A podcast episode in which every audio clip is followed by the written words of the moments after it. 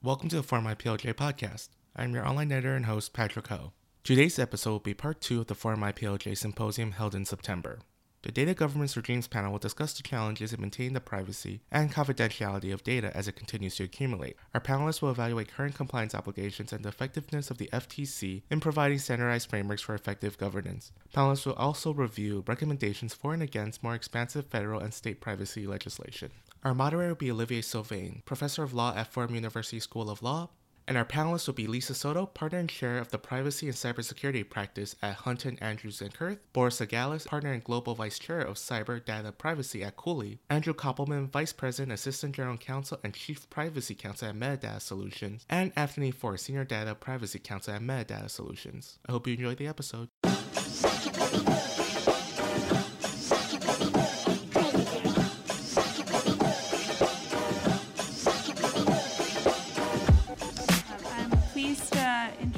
Our next panel, the Data Governance Regimes Panel, and our moderator, Professor Olivier Sylvain from Fordham Law School. Thank you, Chloe, and uh, thank you to the IPLJ for putting together a fantastic program.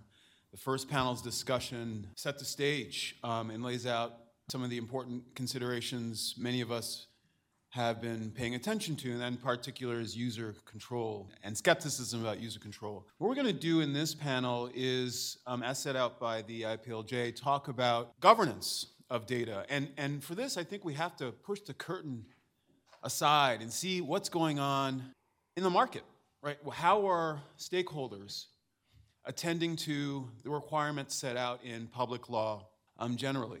And, and in today's day and world where data travels with the speed of light in support of transnational trade and commerce, and people need to do business um, and engage in transactions of all kinds, uh, it's sometimes a whirlwind to think that the public laws articulated is enough to understand what happens. And so when we talk about governance, I hope you all appreciate that we're not just talking about the GDPR, although we'll spend a lot of time talking about that, or California statute, or as you'll hear, the Privacy Shield, but also how businesses transact with each other in, my, in, line, in, in light of this, of this um, public law background. And we have just a, a wonderful um, set of speakers on this panel to talk about this. Contrast from the last one, no academics except for me, although all of these folks can definitely, can definitely hold their own. So uh, I'm not going to do a lot by way of um, introducing the biographies. You, you, can, you can see those biographies in the program, um, but I will tell you a little, I'll tell you where they are. So Lisa Sotto, sitting next to me, um, is at Hunton Williams. Boris Segalis at Cooley, and a tag team um, from Medidata, a firm that does, among other things, um, support clinical trials in data analytics, uh, Andrew Koppelman and Anthony Ford in that order. And we have some structure to the discussion, but this will be a contrast from the first panel in that there won't be any presentations. I'll ask questions and the panelists will go at it. They have seen the questions, but I don't know what they're going to say. Um, so that's what's most interesting about this. And towards the end of the session, we, of course, will leave time for thoughtful questions from the audience. So to get started, this is open to everyone, but I'm going to first ask it to Boris. What is data governance? Hi, everyone. Uh, it's, it's great to be here. Um, so the, I, w- I was trying to think about uh, what data governance might mean to you, and it probably means different things to different audiences, and we'll try to be maybe in a way practical here.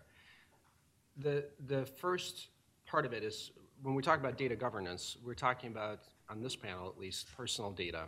And personal data, that term can have a million different definitions. In fact, it's defined differently in different US laws and uh, different laws globally.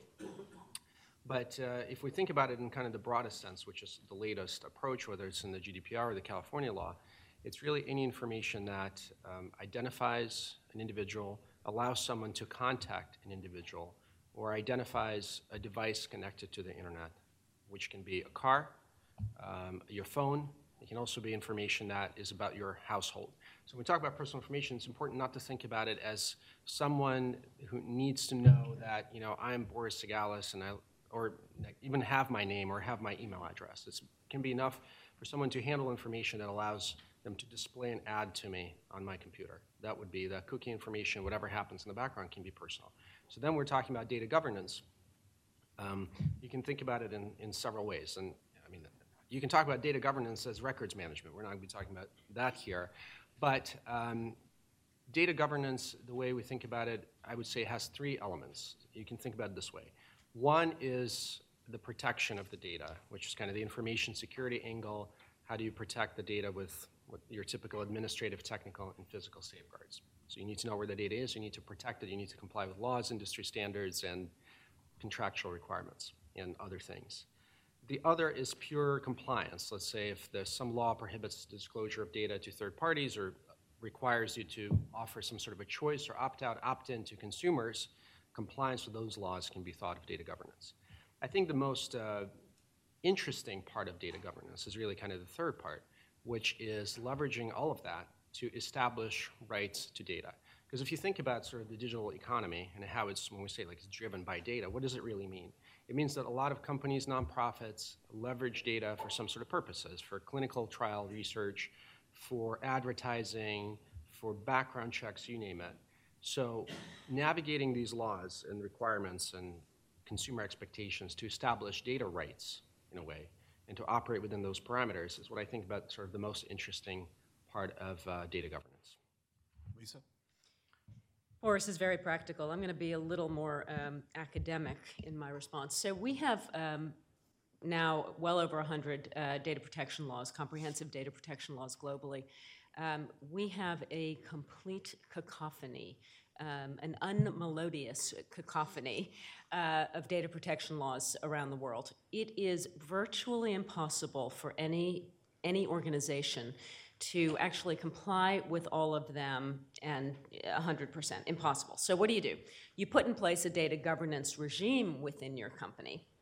Um, you, you need to think about essentially flying high because if you fly low, you hit buildings. So, if you fly higher and you create um, a structure within your company, a framework for handling data that is responsible, um, and you're a responsible data steward pulling elements, basic elements, and there are very many basic elements in all of these laws, um, and creating your own uh, global structure um, within your company. I think um, that's probably the best way of describing uh, data governance because it, it, really becomes an impossible exercise.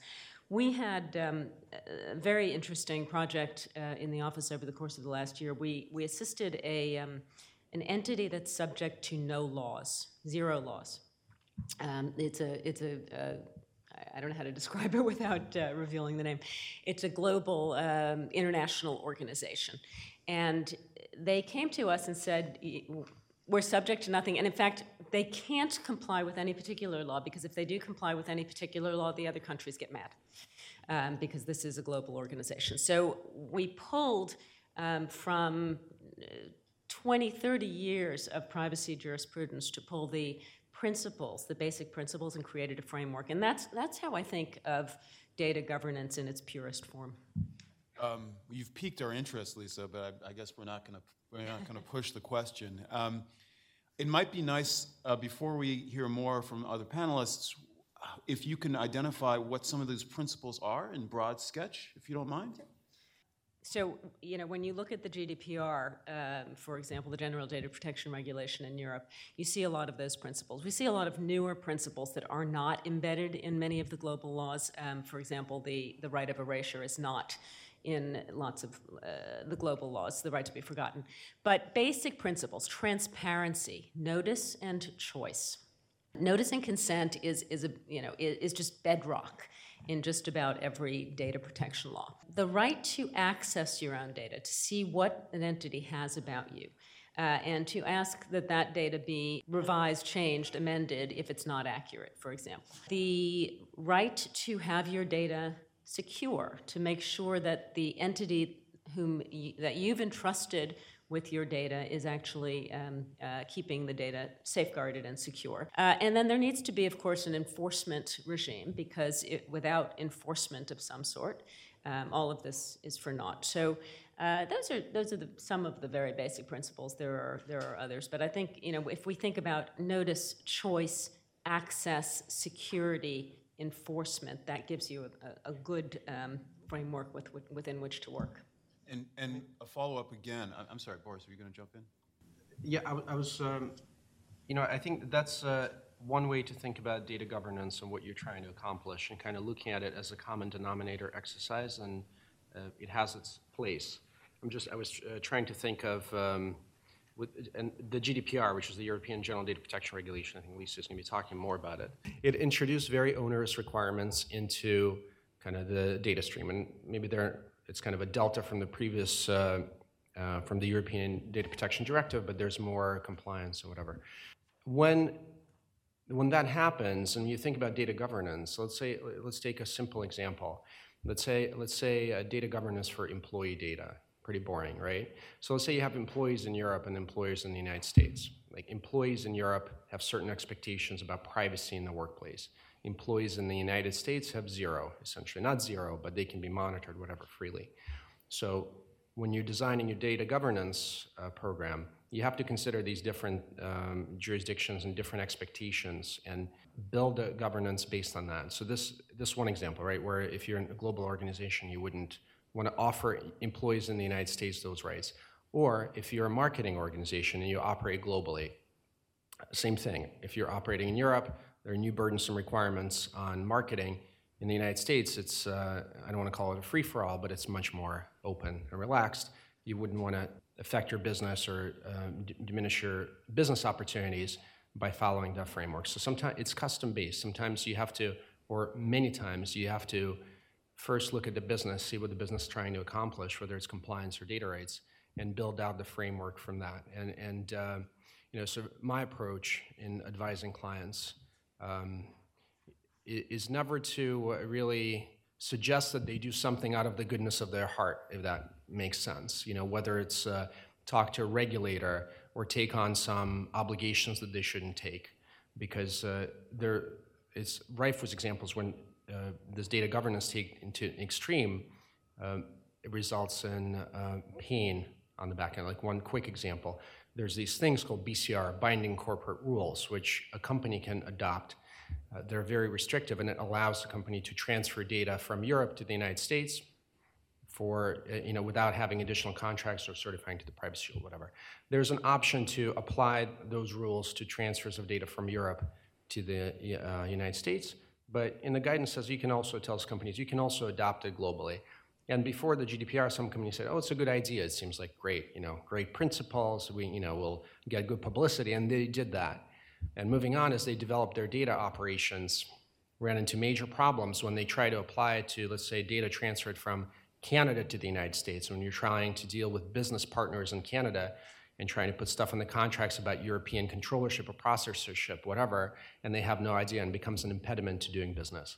So data governance is tricky. I mean, as Lisa said, there are many laws that in different countries, and you have to be able to navigate them as they uh, kind of interact with the business opportunities or other compliance considerations that you're trying to pursue. I think this point is, is really important, and the, the notion of contingency and context and the particular needs of the client or whatever the in- company is. Uh, and we have here a company with its own particular set of priorities and concerns. Uh, so it'd be nice to hear from you all. I mean, when we talk about data governance, uh, what does it mean to Medidata? Sure. Hi, everybody. Andrew Kopelman. I want to thank IPLJ. Thank you, Melissa, Aziz, for inviting us. I just want to spend a moment saying what Medidata Solutions is. Anthony and I are the privacy attorneys for Medidata because I think it's really going to inform everything Boris and Lisa said. Medidata Solutions is a 20 year old company. We're publicly traded, and nobody in this room has probably ever heard of us. That's because we're business to business. Our customers are the life sciences companies that conduct clinical trials. We recently acquired a company that does basically commercial marketing for the same life sciences companies, but leaving that aside, all we do is support life sciences companies in running their clinical trials. It's very complex. It obviously involves not just personal data, but sensitive personal data. So I give all this background as a context where our cloud provider, we're not creating custom software. That will be important to keep in mind. And we are strictly a processor for those regimes that have controller processor distinction. That is to say, our customers are supposed to determine the purpose and means of our processing. And we will unpack this Yep. term processor in a minute when Lisa and Boris talk about the governing law. Just to answer the question of what is data governance to us, or to start answering it, actually, it is bigger than just the processing of personal data. Data governance to us is having full accountability for our customers' data, whether it's personal data or not. Um, It is, and we could talk a great deal of brass tacks about it, but I do want to just mention in terms of what Lisa and Boris said, because of the huge amount of laws out there, when we put in place our first formal data governance policy, procedures, and controls, we had to do it in a way that we weren't just tying it to the GDPR or the couple other laws that we knew applied to us or that applied to our customers. Um, I looked around for a template. I didn't really find one that fit. I looked through ACC's website and their resources and IAPP, so we went back to the principles. We looked at the principles that really came from information governance, which is, I think, an older body, and we came together with these principles, and then we decided, in terms of all of our processes, what we do for our customers, how could we account for where is your data, what are we doing with it, how are we doing it um, ahead of time? So that's that's high level. Yeah, to, to add to that, in terms of sort of what a program for data governance inside of a large company looks like. So let's say we have a legal requirement. I- think Lisa's point is very sound here. that There are many legal requirements. It's impossible to comply with all of them, but you've got to create some sort of entry point for these requirements as they become salient to you. So let's say you have a patient in a clinical trial. They want the access to their records. They live in Germany. They have that right under the GDPR. They come to us. They send a letter. It's on like a lawyer's letterhead, and we're all kind of scared for a second, right? If you don't have a data governance regime, what you're left with is you know a, a collection of thousands of virtual machines on amazon and wondering what data is in each and what are you going to do about this request? And you only have a month to respond the clock is ticking. We're processing that data on behalf of some particular customer we're not even sure who so what the what a data governance regime does for us it gives, us the ability to figure out what data is where what are we using it for who has access how many copies are we allowed to keep? Where like where are those copies? Are those copies kept at the same level of security or are there some copies we're allowing at different levels of security? Those kinds of questions that sort of insight about your own data handling practices give you the ability to comply with these different regimes. And if you were to say yes um, patient um, you know mr or mrs doe uh, we have your data. We have 13 copies. Two of them are on a thumb drive. Like I lost one behind my dresser the other day, um, but we'll do our very best to give you access to it, right? I mean, that's not a very good answer. So, what a data governance regime gives a company like ours the ability to do is to have a disciplined, accountable response to our, our customers, these major life science companies, you know, spending millions of dollars on medicine, but also on the everyday people whose rights are granted to them under these different data protection laws. Um, this is a, a very important point, and it underscores uh, what I said at the outset, um, what I mutedly said at the outset, in that there are incentives on the part of firms to attend to data protection uh, and the implementation of, of measures to do so, quite apart from what public law sets out. Although, you know, we can talk more about it. But let's start with prevailing, the, the dominant way of thinking about data protection these days uh, for transnational companies, especially companies doing business in Europe, and that is the General Data Protection Regulation. So it's a start, right? We have. We also have to talk about the the private ordering uh, that's at work, but we have this public law. Um, Lisa, um, can you give us? We, we've heard a little bit about it this morning. You can say a little bit more about the GDPR. Oh, the GDPR. Um, we could spend three or four days on it. We've got about an hour. We're going to do, we're going to do it in three minutes. The General Data Protection Regulation followed about four years of discussion. In 1995, the EU Data Protection Directive came into existence, and the directive, um, for the first time, uh, said in its preamble that privacy, data protection, I think it says privacy actually, is a fundamental human right. So that is a that that really changed everything um, in the data protection world. We we after of course, you know, that was the mainframe era. We have moved um, significantly forward, and there was a the crying need to revamp the directive. Um, and that's what the four years of negotiation was all about. And we got to the General Data Protection Regulation. And, and I'll just note that globally now, we have three buckets of laws. We have the GDPR, which is now being mimicked in some countries like Brazil, just passed a new law, and it is GDPR like. We have laws that mimic the old data protection directive in many, many countries. So that's bucket two. And then the third bucket is our own regime in the United States, which is a sectoral regime for privacy, meaning we regulate by industry sector. We regulate health privacy with HIPAA. We regulate financial privacy with the Gramm-Leach-Bliley Act. We, rep, uh, we regulate uh, consumer reports with the Fair Credit Reporting Act. We regulate kids' data collected online with the Children's Online Privacy Protection Act, and the list goes on. Um, so we have these three buckets of laws. The GDPR um, is absolutely at the forefront at the moment. Um, so very quickly, some of its principles. And I'll just do overarching themes because to go through it all uh, would take too long. Overarching theme number one is harmonization. So the idea was a, a directive needs to be uh, transposed into local law by each of the member states. So a directive actually can have laws in each of the 28 member states that differ slightly from each other with the directive as baseline. As a regulation, general data protection regulation, it's one law and it is uh, applicable to all 28 member states as is. So harmonizing the regime was very important. We now have a concept of one-stop shop, which means that if you are primarily based and, and focused on a particular country, you can choose that data protection authority, uh, that supervisory authority in that country as your uh, one-stop shop regulator. Um, second sort of big theme is we have enhanced obligations under the GDPR. So, for example, um, transparency, and this, this again transcends all tr- the, the, transparency, notice, and consent transcends all data protection laws. Um, there is a, a very rigid um, notice requirement under the GDPR, and there's a, there's a real prescriptive standard as to what needs to go into a notice.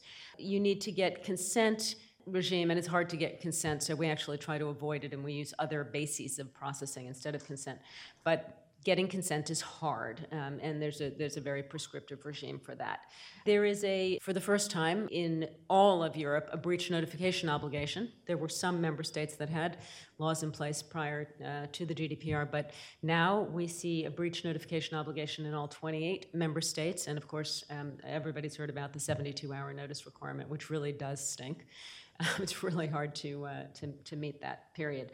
We have obligations in vendor contracts, and these guys can tell you about the pain that they, they have suffered uh, in dealing with those vendor contracts, but there are very specific requirements that need to go into data processor contracts, vendors, essentially vendors. There are requirements now for some companies to have a data protection officer in place, uh, also requirements to do data protection impact assessments for some companies.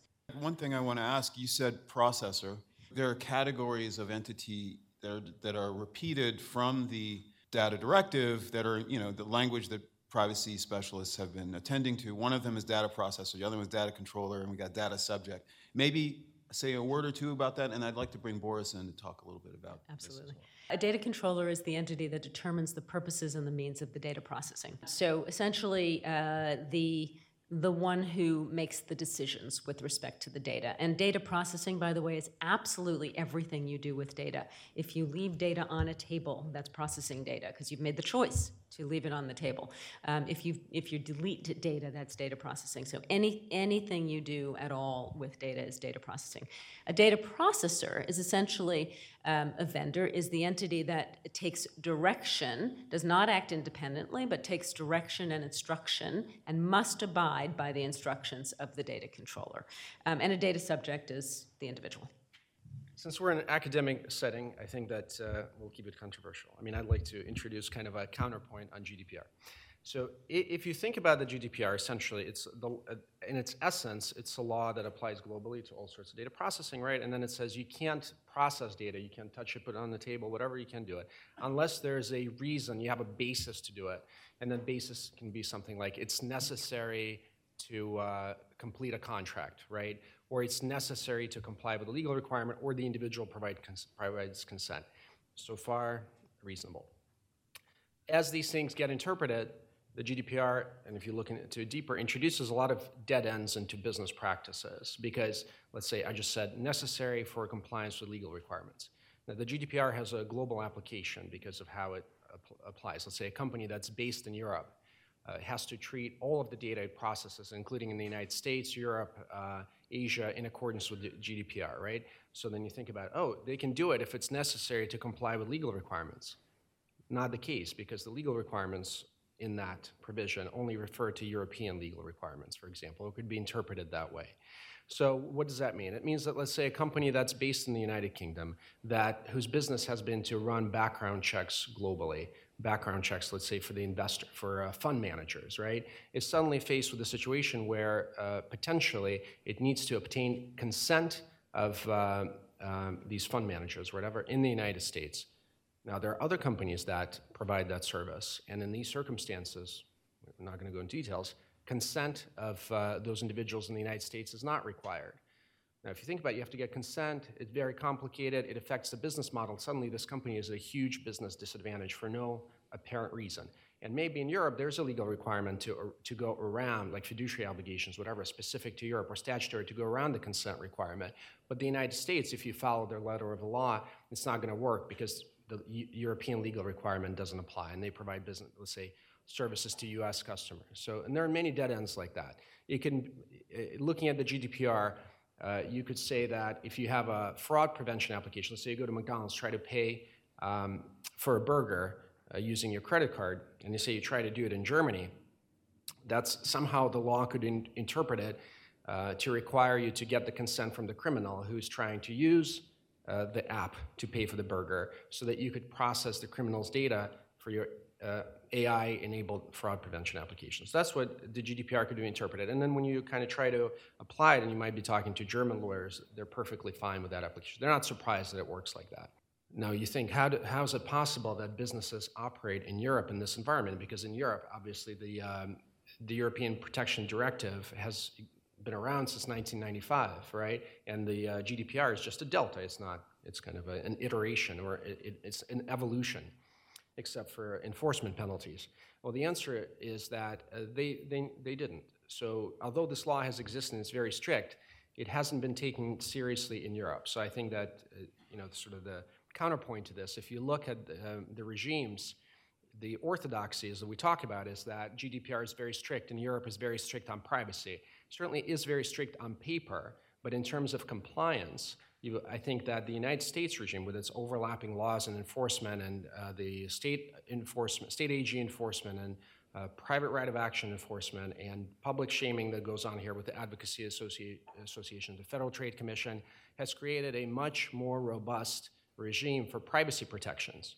So when you're, and, and, Lisa's practice and my practice is global. So sometimes when you have, uh, let's say, a European company, a well-known name that is entering the U.S. market, they will be completely oblivious to any privacy requirements. They never thought about it. They had data. They sold it to third parties without having any rights to it. They texted people without consent.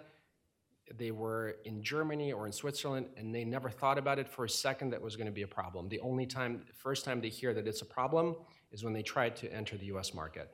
So you've got the disconnect. That's interesting that you've got the kind of the GDPR and it's very strict and it's affecting US companies uh, very significantly, but it remains to be seen how it's going to kind of shake out. I, I do want to get Medidata in on this to find out their views on GDPR. Before I do, um, Boris and Lisa, I mean, Boris, your account is a, a realist account, but it's an account that suggests that maybe there, there are ways that this could have been thought through a little bit. But apart from that, what advice do you give in anticipation of enforcement, right? So we, we haven't yet talked about the enforcement mechanisms, but part of your advice must uh, presumably is addressed to the likelihood of being caught in, in, a, in an enforcement action. So what do you, and, and since things are so uneven, First, what are the enforcement mechanisms? And second, what do you advise in such a complicated environment?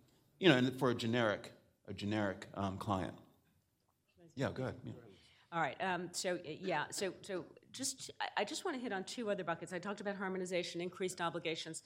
Third bucket, and Boris um, talked about this, so I don't need to, is strengthened rights for individuals, so rights of access, uh, right to be forgotten, right of, of amendment, right of portability of your data. Um, and the fourth is increased enforcement. And that, you know, that really is, is very much um, uh, consistent with Boris's comments in that um, there were penalties under the Data Protection Directive, but they were small. Just to give you a sense of it, Equifax was fined yesterday 500,000 pounds for its breach. That is the maximum that it was permitted, that, that the UK Information Commissioner's Office was allowed to fine an entity, so 500,000 pounds. Now, you know, that's not, it's not gigantic for a company like Equifax, um, but they were at the a- absolute upper limit. Now, under the GDPR, the maximum fines could be 4% of global revenues. So if you think about that number, you take any company, any t- company in the, in the Fortune 500, and attach 4% of global revenues to it, it is a staggeringly large number. So that's the number that a couple of years ago, when we were starting on this compliance um, uh, tear, because it was really a, an, an incredibly wild two years from the time the GDPR was finalized to the time uh, the, effect, the compliance deadline came into, into effect. Um, that's what got the attention of boards and senior management, was that 4% um, potential fine. And the potential for private rights of action. Now, I don't expect we're going to see very many of those in Europe. They just don't do that there. We do it here. Um, and that actually does play a large role in our, our compliance uh, here. As, as Boris said, we, you know, we have, there are lots of ways to enforce in the United States. Regulatory actions are only one of them. There, it's really all about regulatory actions more than private rights of action, although we have seen a couple of them already under the GDPR, some, some very significant ones. Um, but, but it is that 4% fine that makes people's hair stand on end. And so as a result of that, I think we are seeing companies getting much more religion. I mean, over the last two years, we, we've worked with many, many companies who are really working extremely hard to comply with every jot and tittle. Um, they're not ignoring, they cannot afford to ignore, and they, they at least have to show that they've made best efforts to, uh, to move forward with compliance. That's what you said last, I think, is the, is uh, kind of the essence of it. Because, you know, the GDPR was introduced in Europe into a system that did not have a robust enforcement.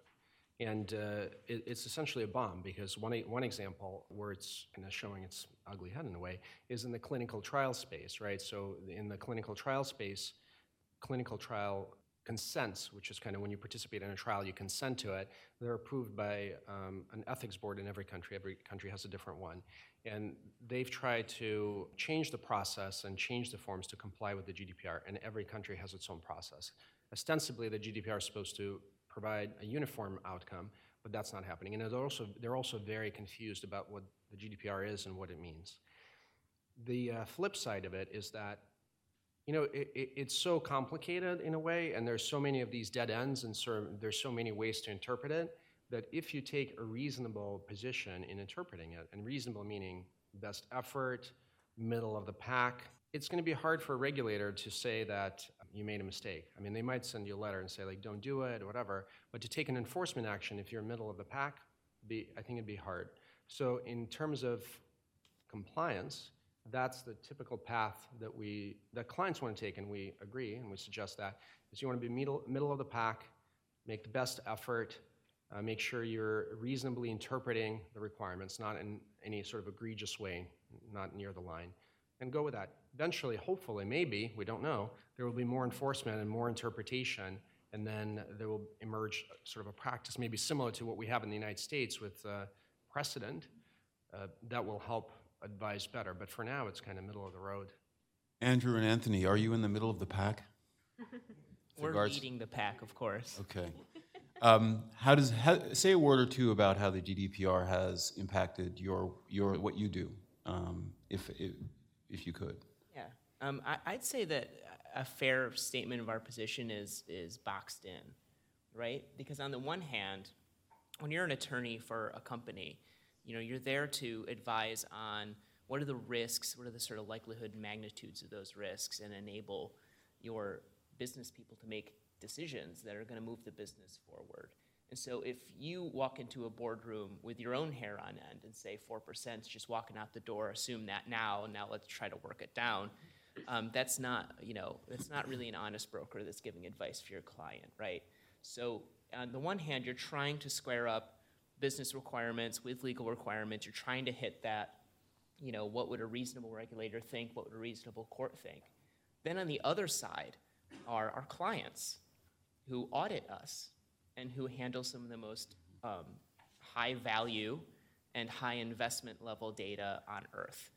You know, you spend a billion dollars to make a medicine, you make a $10 billion on the other side. Those numbers have B's in them. You're not gonna, um, you're not gonna take any chances when it comes to picking a vendor to handle the data.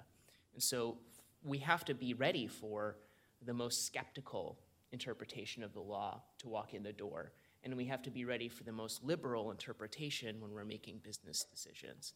It, it, it's a position that's um, really interesting. I mean, it's a very, uh, very interesting time to be a privacy attorney because we're on this new frontier of what, how will the law be interpreted in the future. Uh, but certainly, uh, when it comes to turning those legal requirements into actual business decisions, um, it's, it's quite challenging. I'll, I'll add to that. Going back before October of 2015, October 2015 is when uh, the safe harbor regime, people have heard of Privacy Shield. Before Privacy Shield, there was Safe Harbor. This was an agreement between the European Commission and the US DOJ or FTC. Commerce, commerce. Commerce, thank you, DOC. Um, That Europeans' data, if you're European and your data had to come to the US for some reason, I don't know, because you're buying something on Amazon.com or any other US-based server, that, that was okay for your personal data uh, to come to the US.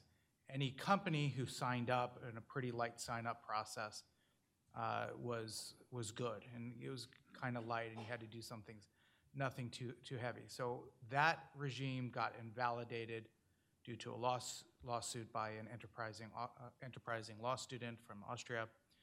And then all of a sudden, privacy became much more attention was paid to it by companies like ours. It used to be, I will not say check the box, it was more than that, but it wasn't a freestanding department that was officially delegated by the board of directors with annual reporting, executive oversight, resources, and the whole nine yards that go into a governance program and everything else, and lots of spend on outside lawyers and outside accountants. So when you say, Boris, about, you know, the law is ambiguous and has lots of dead ends, absolutely, we could talk about so many of them that are interesting, so long as you take a reasonable approach. That's also true. But that reasonable approach has to have been written down ahead of time in a thoughtful way that you can demonstrate, yes, we're aware of this requirement, we thought about it, and we took this position as a response. And that is a very big exercise to do across, forget about our particular line of business, but any US company that might have employees in Europe and might want a centralized human resources data system, and so on and so forth. So um, I'm not complaining, I'm just pointing out the scope and the implications are also very procedural. And then I think there's a lot interesting, I'll say one last thing. Just the definition of a data controller is the one who decides uh, the purpose and means of what we are going to do with your data. And there are lots of companies like ours who are really just data processors. Uh, Workday, Salesforce, NetSuite, and so on. Um, do you mean that the customer then, is the GDPR trying to say that the customer could go to Workday and say, you know what, we really don't like servers anymore. We want you to just start doing things on Excel sheets or better yet, pieces of paper. We'll feel a little safer around that. No, of course not. So actually, you, you start to have to contract around what does it mean, customer, that, uh, who is the controller, that you are um, agreeing that our services contract that says, by the way, we're going to use servers and they're going to be protected and so on, is your final instruction on what the purpose and means of the processing is. So I know we kind of talked about this last night, but I wanted to set that up as one of the ways in which the law says one thing and then commercial contracts have to start to not contradict that, but to get a meeting of the minds around how we're going to together meet the requirements of the Well, I, as, as you know, I think this is where some of the most interesting issues are. But before we go there, um, Andrew, I'm, I'm glad you mentioned the, the, the um, safe harbor. Um, maybe we'll just say a word about that, and then, and then the other piece is what's happening in the U.S. We've been talking a lot about Europe.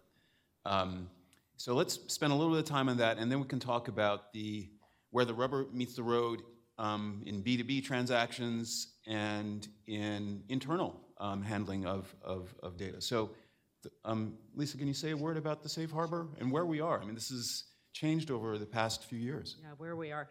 So um, you are not allowed to transfer data from the EU, actually the broader EEA, which includes Liechtenstein, Iceland, and Norway, and Switzerland, which is not part of the EEA, um, outside of the European Union, um, unless you have, uh, unless you are transferring the data to a, a jurisdiction or a company that is considered to have adequate protections in place.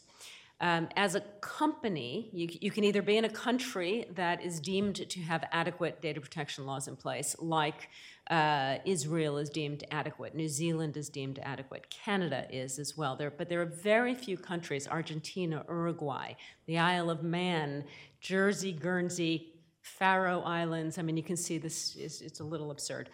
Um, there are really very few countries. We are not considered adequate in the United States. We do not have an adequacy ruling uh, because we have this sectoral regime that makes sense to no one but us.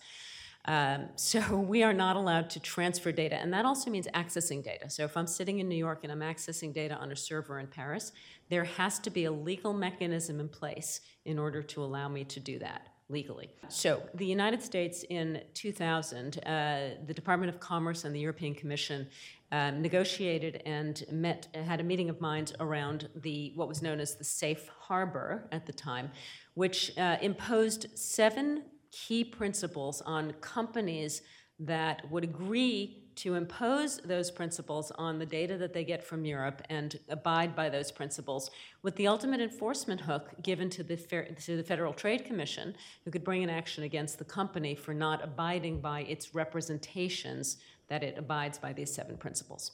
Um, and there were a number of, of uh, enforcement actions by the FTC under the safe harbor. An enterprising fellow named Max Schrems, um, who uh, we just The Austrians. the Austrian student, uh, decided as a, uh, as, uh, he, he came here, he went to uh, a university, I think for a year or a semester in, in Santa, in, in California, Santa Clara, and he uh, heard somebody from Facebook speak, and he just went on this sort of rampage around privacy. This, this really triggered him. And he brought an action that went all the way up to the European Court of Justice, unbelievably, and he prevailed. The European Court of Justice that moment just blew away the safe harbor. Following, uh, and there had already been negotiation to evolve the safe harbor, because like the data protection directive, it needed, safe harbor needed to evolve as well. So there had been some discussion that was really expedited at that moment in time. And then finally, we ended up the following summer, this was in October of 2015, we ended up the following summer with the Privacy Shield, um, which is the next iteration of the safe harbor. The Privacy Shield also has seven principles. Um, it's it is a um, an enhanced version of, of the safe harbor, and it's pretty pretty darn serious in its um, mandates. And there are now, I think at last count, there were well over 2,000 companies that used the Privacy Shield as as it, as their data transfer mechanism. Um, there has been some enforcement already uh, by the FTC, and I'll just note, you know, as a matter of this is a very US centric position. Uh, but one of the other ways of transferring data is to sign uh, what are known as model clauses or model contracts or standard contractual clauses. These are fixed contractual agreements um, as between the data exporter in Europe and the data importer anywhere else around the world, and essentially requires the data importer to abide by European style principles in protecting that data. Um, I don't know, and Boris, you may, but I don't know of a single enforcement action uh, under uh, uh, challenging a company's compliance with model clauses. Um, but there have been many scores, I would say, of enforcement actions by the FTC vis-a-vis the safe harbor and then privacy shield. So that again, U.S. U.S. centric position. It you know it annoys me that the European Commission came out with this set of model clauses, and this is what is considered to be deeply protected. And that, now they are being challenged. Max Schrems also brought an action, and that's making its way up. It should probably probably be a year that uh, this will be decided. Briefly, could you say a word about the substance of some of these model clauses? I mean, how they? I, there's a lot you can say about them, but but I mean, are they significantly different from what the the, the terms of the uh, European Commission or the European Court of Justice has said about privacy protection? Let me let me just say about the one thing about the safe harbor. So, as Lisa mentioned, the privacy shield is very close to safe harbor. You could almost say it's a carbon copy, right? It's very close. But what the invalidation of the, the way the sort of the landscape changed is that it, over the years after the safe harbor was adopted, you always heard complaints in Europe from regulators that they didn't like the safe harbor because they viewed um, it's a self-certification program. So the arguments from regulators were, um, well, you can just check the box on the Department of Commerce website and be done with it. And you know, try to explain to them that's not really how it works in the United States for legitimate players because of other pressures, you know, compliance, the culture of compliance, capital markets that drive uh, that, audits, whatever. That's how they viewed it. They invalidated safe harbor, came the privacy shield, but now it's much harder to operate in the. So the idea of the privacy shield, let me just say that. So is that you certify to this program, right? And that gives you, as a recipient in the United States, the right to receive data from Europe. With model clauses, model clauses is a contract. So essentially, if you have business customers in Europe, every time you've got an engagement, you have to sign those model clauses, which are more, more onerous generally. So it's easier to do business. But now, if you try to do business and you tell your business customer that, well, we're Privacy Shield certified, don't worry about it, oftentimes they'll say, like, well, no, come on, uh, we, don't, we don't accept the Privacy Shield because whatever, it'll be invalidated. Let's go, we want model clauses. Now, it's irrational as I said, because their model clauses are also being challenged, but it, it basically destroyed that um, confidence that businesses had. Yes, I'm not aware of any enforcement with model clauses. I think that general, they're very, uh, I mean, going through them, and we can talk about the requirements, but they're very European in the sense that Europe generally is like much less litigious, right? So when contracts are written in Europe, they're not as precise or thought through as contracts in the United States that you know might be litigated. And the model clauses reflect that. They have some sorts, all sorts of requirements, uh, pass through liability for processors, um, essentially trying to tra- have the data. So if the privacy shield or safe harbor is a subset, these seven principles, let's think about them as GDPR very light or European Privacy Directive very light. Uh, the uh, model clauses are much heavier. They uh, uh, more closely track those requirements, right? But whether anyone complies with them, they're often viewed as, oh, this is just a piece of paper, sign it and be done. And so if you sometimes you get that perspective that the privacy shield, you make a commitment, it's a public commitment, you make it on your website, you certify, you're subject to enforcement. Model clauses are more onerous, but it's just paper. Nobody knows, it doesn't exist so it's not signed. So that the, it, it, I agree. It makes uh, you know the privacy shield is a much stronger mechanism. And if you're in Europe, if you're truly thinking about transparency and protection of rights, you would be all in for privacy shield or safe harbor, and not for model clauses. But model clauses are preferred or BCRs. So that's you know. But that again, you're dealing with a completely different legal system. If you're talking about continental and different approach to uh, law, so it shouldn't be surprising. Well, let's let's talk about U.S um, um, a little bit here. There is, as you've heard, no comprehensive federal um, data protection statute. We have a sectoral approach, is what Lisa's and Boris have told us. Um, but there has emerged in the past few months um, a substantial effort by California to protect data protection or to protect um, user data. the California Consumer Protection Act goes as far as any statute, as I understand it, to do that. Um, we've spent a lot of time talking about Europe. There are move, there's movement afoot here let's start with the CCPA and then maybe a word about potential federal regulation. And then after, now that we, we, have, we have laid the groundwork, um, we're going to see how at least one company implements them. So maybe a word on the CCPA. So CCPA is the uh, California Consumer Privacy Act of 2018. To talk about that, I need my notes. So this is this is interesting. It's unique to California because California has this direct democracy system where apparently, and I was as surprised as anyone would be, you can get on the you can get a bill on the ballot. And by bill, I don't mean should we pay more in taxes, but like a 20-page law that would be really hard to interpret. Put on the bill, put on the vote, and it could um, become law.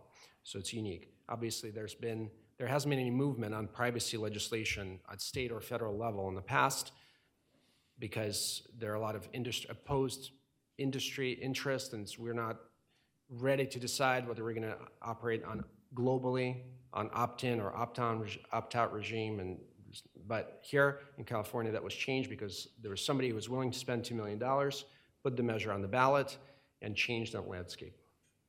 Now, that was done, and, and then in response to get that bill off the ballot, the legislature passed a version, of this California law, which we'll talk about in a second.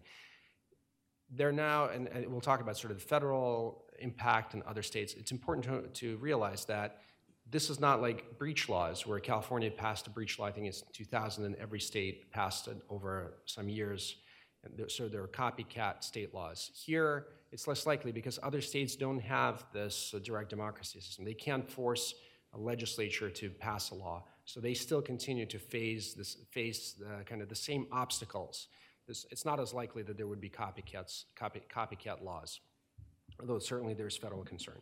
Now, uh, and the CCPA itself is just a starting point. It doesn't go into effect, I think, until January 2020, and then enforcement could be delayed another six months by the, by the uh, California AG, and there are continuous amendments um, that are that will that have already happened and that will continue to happen to the law. So one of the amendments, for example, is to exclude clinical trial data from uh, the scope of the law. So there's a lot of industry jockeying to change that law. So whatever we're talking about now is probably going to be very different as uh, we move forward. But in its in principle, uh, the California law is uh, essentially a national law. So if the, the threshold for its application is for businesses that have gross revenues more than 25 million, which is a pittance, nothing, obtain personal data of 50,000 or more California residents, also nothing, or derive 50% or more annual revenue from selling California residents PI.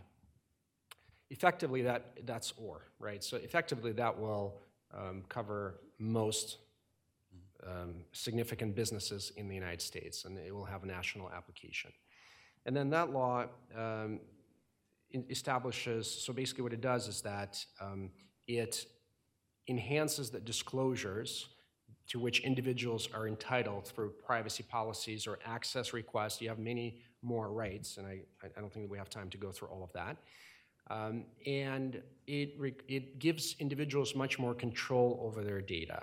So one example that's very specific and indifferent and is, um, is that, um, uh, well, in part, this law is like almost, it seems to be designed to tank the data brokerage industry. But, uh, you know, one of the things that, one of the requirements is that if the data is sold, individuals have the right to opt out from the sale of their data to third parties for their own purposes. And the term sale is very broadly interpreted. and It's interpreted to making data available to everyone else. And this, this whole, there's a lot of focus about on selling data and how businesses sell data and how it's bad and how individuals should have control over it. I will just note, just make one note. You know, when, when um, Facebook, when you see advertising on Facebook, I mean, when you see advertising on Facebook in some ways, your data is not sold to uh, the, let's say, Ford Motor Company. I mean, they, if you go and join Ford's fan page on Facebook, your data will go to Ford. But if you're just getting contextual advertising, your data is not sold. Facebook makes its audiences and demographics available, custom audiences, to advertisers. So, see, if I'm Ford, I'm going to say, oh, I want to advertise to people in this category, this category. Facebook says, okay, give me your stuff. I will, I will um, uh, deliver it. Many businesses operate in that way. And so potentially they couldn't be covered. So it's kind of misconception about how the internet works. However, if you think about online tracking and behavioral advertising, right, you are tracked online. Let's say CNN allows somebody to when you visit to put a cookie on your computer or use other technology, and then you're tracked across the web over time by advertising networks. And that information can be used for online advertising or for building out your profile to append, exchange other databases. So this California law looks to kind of regulate that whole space. That's one of the big things where the sale of data would individuals would have a choice uh, sale of data and brokers data brokers couldn't necessarily resell that data or sell that data without giving individuals notice and meaningful choice so it, it has some good principles uh, good ideas but it's not necessary it, it's going to potentially tank significant sectors of the industry so we'll talk about kind of the federal response there's a lot of headwind for that uh, law and how it's going to move forward So I, I will go to the federal response towards the end. I want to bring in the audience too, but before we do, it's important, I think, well, first to recognize that these reforms are GDPR and the California statute are full employment programs for privacy lawyers. Um, but apart from that, um, we've heard, we've laid the groundwork, right? Um, what does a firm with this context, a company, this context do to manage data internally um, and in its transactions with other businesses? So you've, um, you admitted that you guys have identified governance plans as important. What can you tell us about how you, in this context, manage user data? So I think one important aspect of how we manage data as a company is uh, internal policies and procedures around um, when data leaves an environment, uh, and, by, and by environment I mean secure servers, uh, products, and things like that, where we've promised our customers, you know, this environment has a certain level of security, has certain privacy controls. When data leaves that environment, we need policies and procedures in place to make sure that we are accountable. So even though I may, you know, I may trust and work with our engineers, that doesn't mean that I can just sort of convince my customer that um, that data is not going to walk out the door, and with it either um, impose some sort of privacy-related fine on them or you know lose proprietary value associated with that data.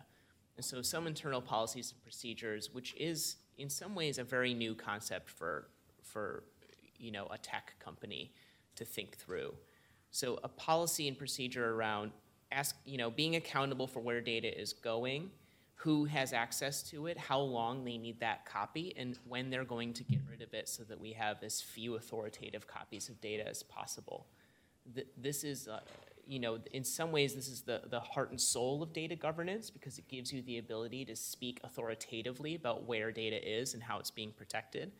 But when you think of the sort of fast-paced world of working in a software company, it's a completely new concept. And so working and socializing cross-functionally, working with both leaders and everyday engineers, getting a, a culture and inculcating sensitivity around how data is being handled.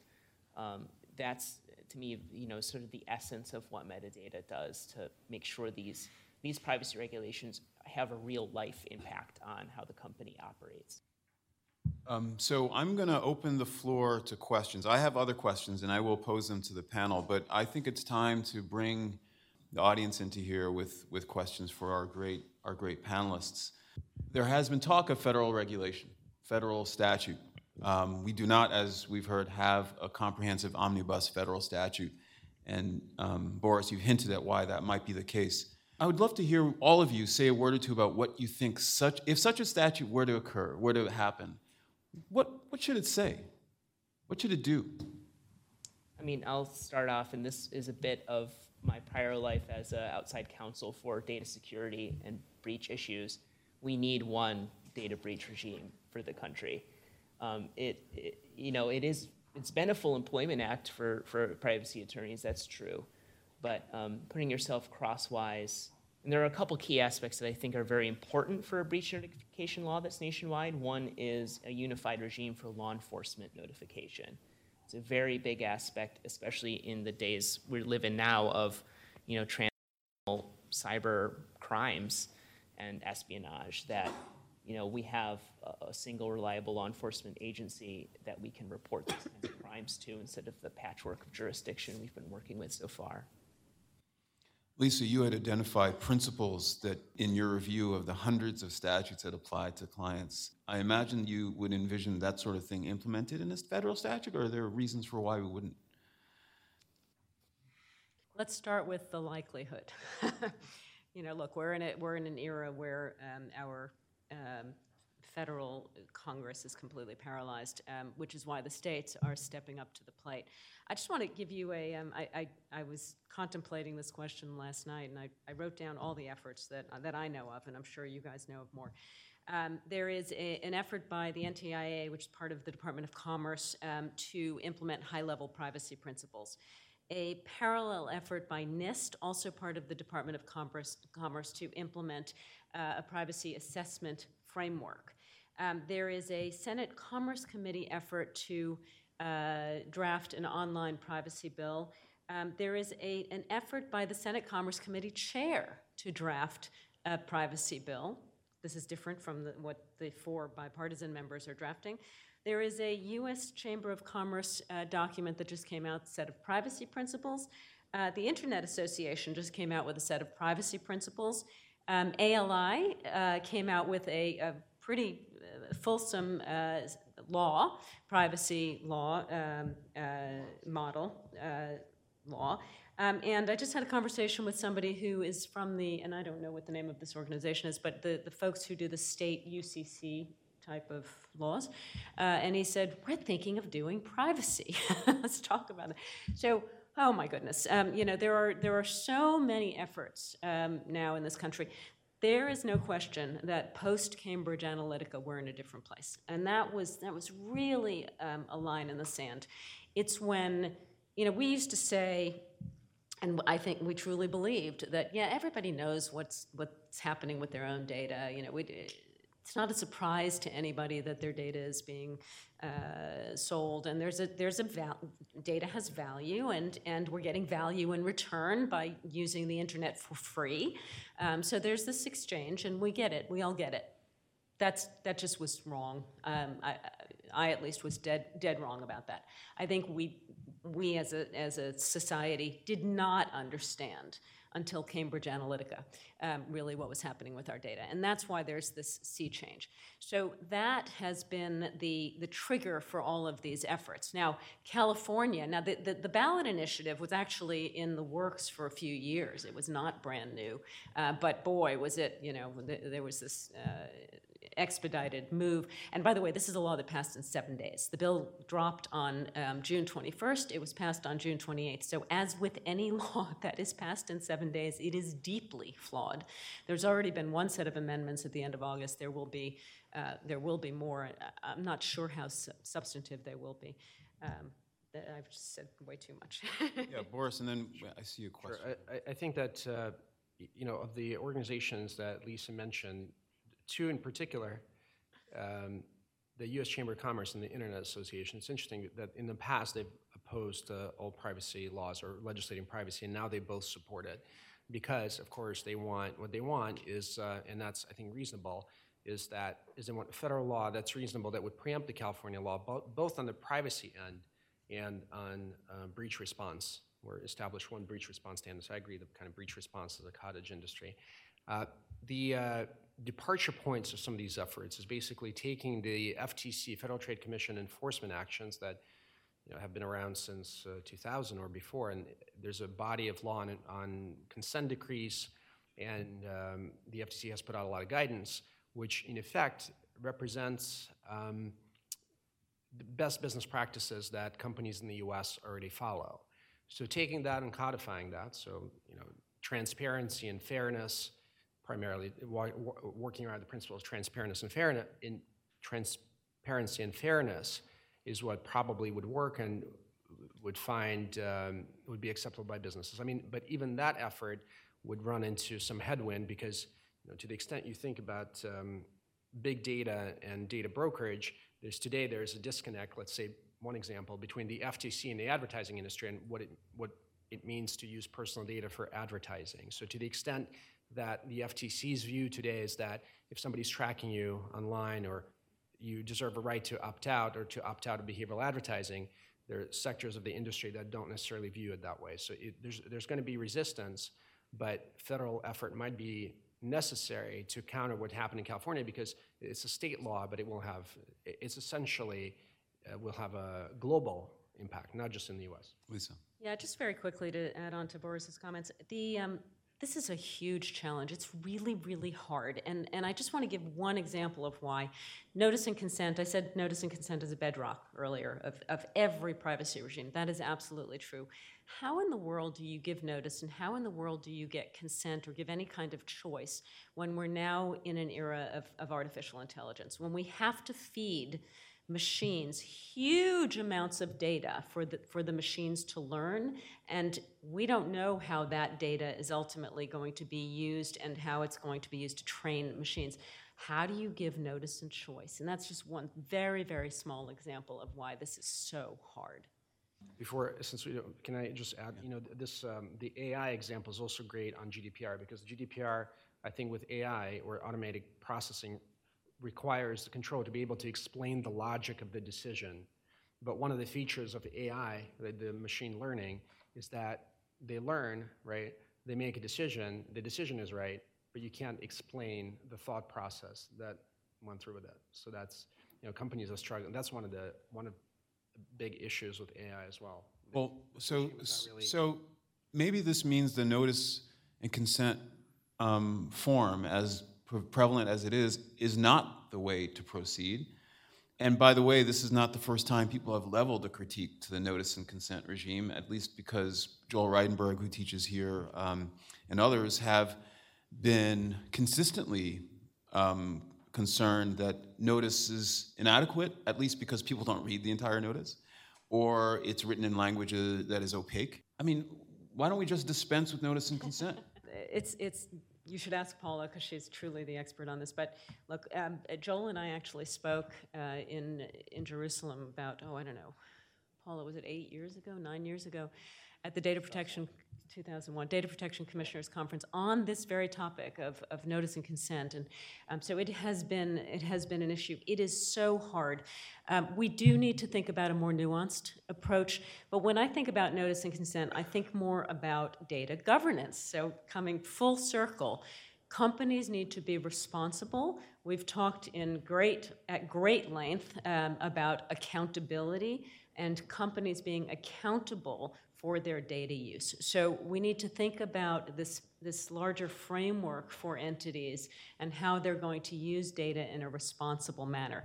Notice is important, and I think it is, it is, it is absolutely critical for, for entities to um, let their, the users, customers, um, whatever the, the consumer base is, um, let them know about how they're going to use data generally. We just can't list every jot and tittle about how we're going to use data, but we need to be responsible in our data use. So one thought on the notice of consent um, is I have heard out of the mouth of a European authority in Brussels at a data protection meeting the following sentence: "Oh, you don't need to get consent to anonymize uh, an individual's data. Anonymization is a technique; it's not a purpose. And of course, once data is anonymized, it's no longer personal data. It can't be subject to data protection laws." if that's really true under the law, and to the extent that industries like ad tech really don't need to maintain data about you in an identifiable form. And that's a big question. There's a whole cottage industry around data analytics and what, you know, if I have two pieces of data on you or three pieces, could I identify you? But if we were to assume, yeah, you're no longer identifiable and that data still had some value, uh, enough to run ad tech, enough to surface ads because you're part of a market segment. Um, then I would argue that you can still have notice and consent, um, but the law would clearly say that you don't have to consent to such uses. Now, this is a lot of practical considerations, but it would solve a lot of industry problems. It would solve a lot of academic, uh, scientific research problems. I think i- i- the, um, the regime, I guess the way I think about it's notice and choice rather than notice and consent. But the FTC has, and I'm sure Paul is going to be talking about it, but the FTC recognizes the complexity of it. The kind of trying to write out the internet on paper. That there are a lot of uses of data that are within the consumer's expectations. I'm sure these expectations are evolving. And for those, you probably don't need notice or choice, but it's the uses that are surprising to the consumer that are probably the primary focus of that effort. But, uh, you know, and Andrew raised a whole new, like that could be a whole new topic about anonymous. A provocative and interesting one to discuss. I mean, the you know, Lisa, you mentioned Cambridge Analytica as having you know triggered a something of a um, a wake up call, right? So you know, many of us are now woke, although I think some of us were already woke, but many more are woke um, uh, on this. And you know, so so Andrew. Um, uh, makes the point about de-anonymization um, as transforming the problem because it's become the, the user's information has been flattened out, whether it be aggregated or not, um, uh, so that it can't be, the, the user can't be identified. One question is, is there still a harm? Right, I'm, I'm not, I'm not going to pretend to answer it now, but is there still a harm when user information is collected and distributed um, without the user's knowledge or notice? Uh, that's a, it's a question. Yeah, I think there's a view, and perhaps a right one, one that we just talked about. There was a news article came out yesterday about Memorial Sloan Kettering, um, and there's a lot of angles on this story. One is, you know, nonprofit law and, and corporate governance, but if it's true that the tissue samples of these patients was completely anonymized, absolutely no way to track it back to them, if that's true, is it a problem or not that this uh, tech AI startup company could profit huge sums of money and the patients whose samples those were over the last 60 years never got a dime? It's legal probably because it's anonymous. But just in terms of ownership of data, I think that's a real underlying question, and I think expectations have changed around that. And the watershed example that I know of is the Henrietta Lacks case, in terms of that was absolutely wrong, and the expectations from whenever that was 60 years ago are not our expectations now, in terms of ownership of my own data, whether it can be identified to me or not.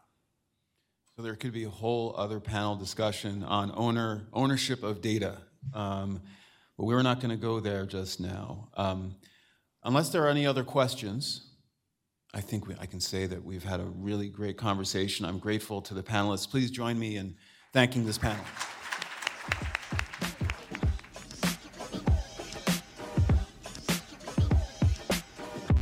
The Fordham Intellectual Property, Media and Entertainment Law Journal is a publication staffed by the students of Fordham Law School. Our faculty moderator is Mark Patterson.